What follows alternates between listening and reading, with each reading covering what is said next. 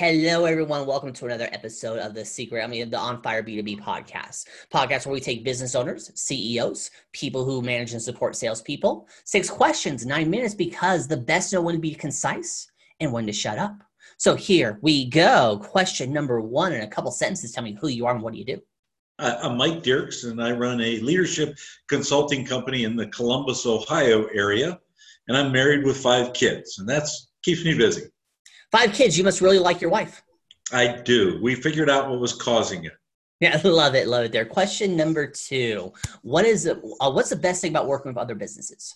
It, it's watching them grow and transform and just blossom into who they have the potential to be. Love it, love it. There. Question number three: What is the most challenging thing about getting in front of decision makers?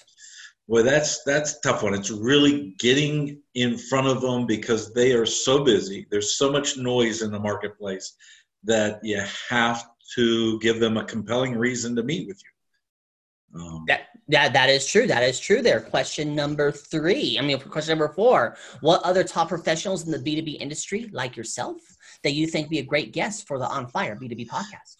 You know, I think uh, there's a, a, friend of mine, Brent Long, who runs a sales coaching program, and Tim Beard, who is a outsourced sales manager.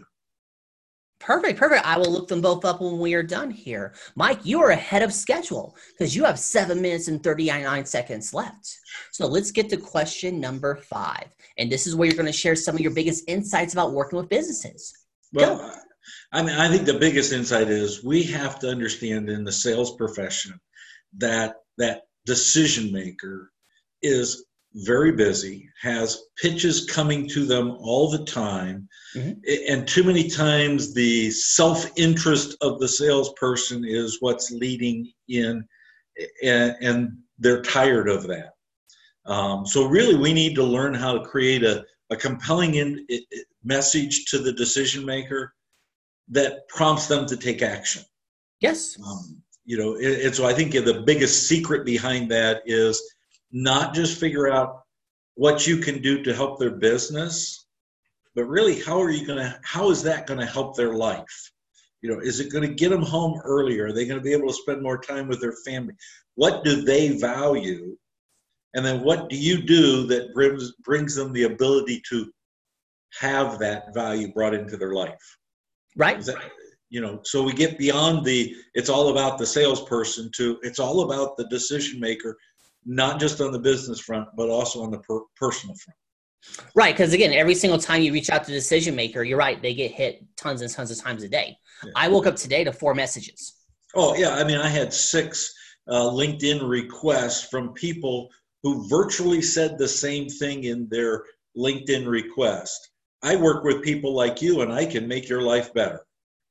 See, at least they actually sent a message because I woke up to three LinkedIn requests and all it was was just add. There was no message there. So I'm like, who are you? What do you want?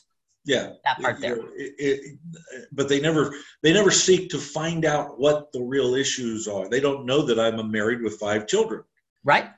And, and that means something to me that may not mean something to another decision maker and you really like your wife. That's another important thing there. And I like my wife, and yes. we figured out what caused it. So those yes. are all those. That, that's a big uh, insight as well, but that's a different story.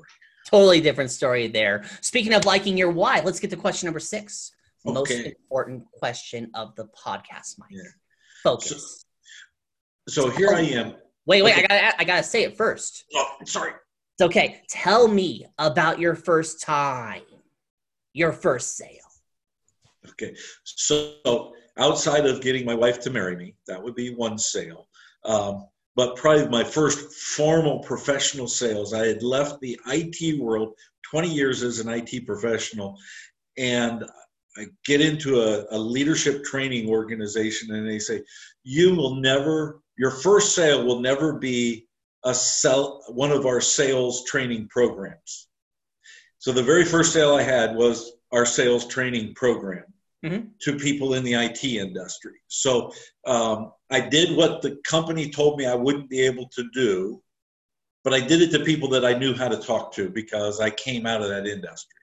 So that was my very first sale, um, and that was 20 years, 18 years ago. Love it. Love the story. Love the story there. So, Mike, you now have four minutes and 12 seconds left. Promo Well- time. Ask me a question, talk about the weather, or since the best know when to be concise and when to shut up, we can end early. All are uh, acceptable. I'll ask you a question, Bob. I'll allow what it. was what was your first sales experience? My first sales experience was when I was four, and my parents tell me this story. Is I decided to just go around and ask random people for money because I wanted a video game.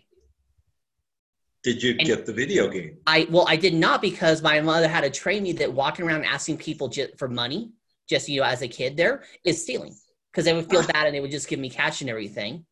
And like another time, she said is we're at the, we're at the mall and I go to the um a, the uh, Asian um you know the Chinese food place, and you know they give me a fortune cookie. Well, I asked for forty of them because every one of my friends in school should have one too.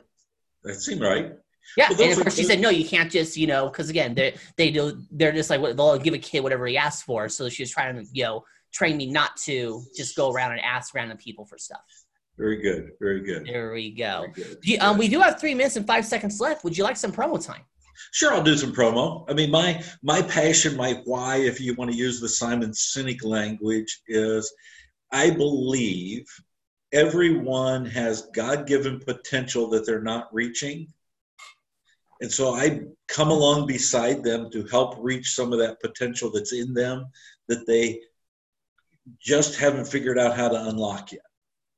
So that's my why, and that's what I do is I come along beside and, and help people unlock their potential. And I do that through leadership coaching, leadership development, and CEO peer advisory groups. Hmm. Love it, love it. There. Yep, hold it off, Mike. Six questions, nine minutes, because the when to be concise and wouldn't shut up. Now your website's already in the description. You don't need to spell it out, but you can say it anyway. Okay, it's PLG, Performance Leadership Group, hyphen Ohio, PLG hyphen Ohio.com. Perfect. And guess what? It's already in the description. So anyone who wants to find you can go to the description wherever it is on this thing here. So, Mike, thank you so much for being on. Tip of the hat to you. Thank you, Bob. You're welcome. Everyone else watching or listening, make sure you check out more episodes of the On Fire B2B podcast. My name is Bob Clark. You all have a wonderful day. Talk to you later.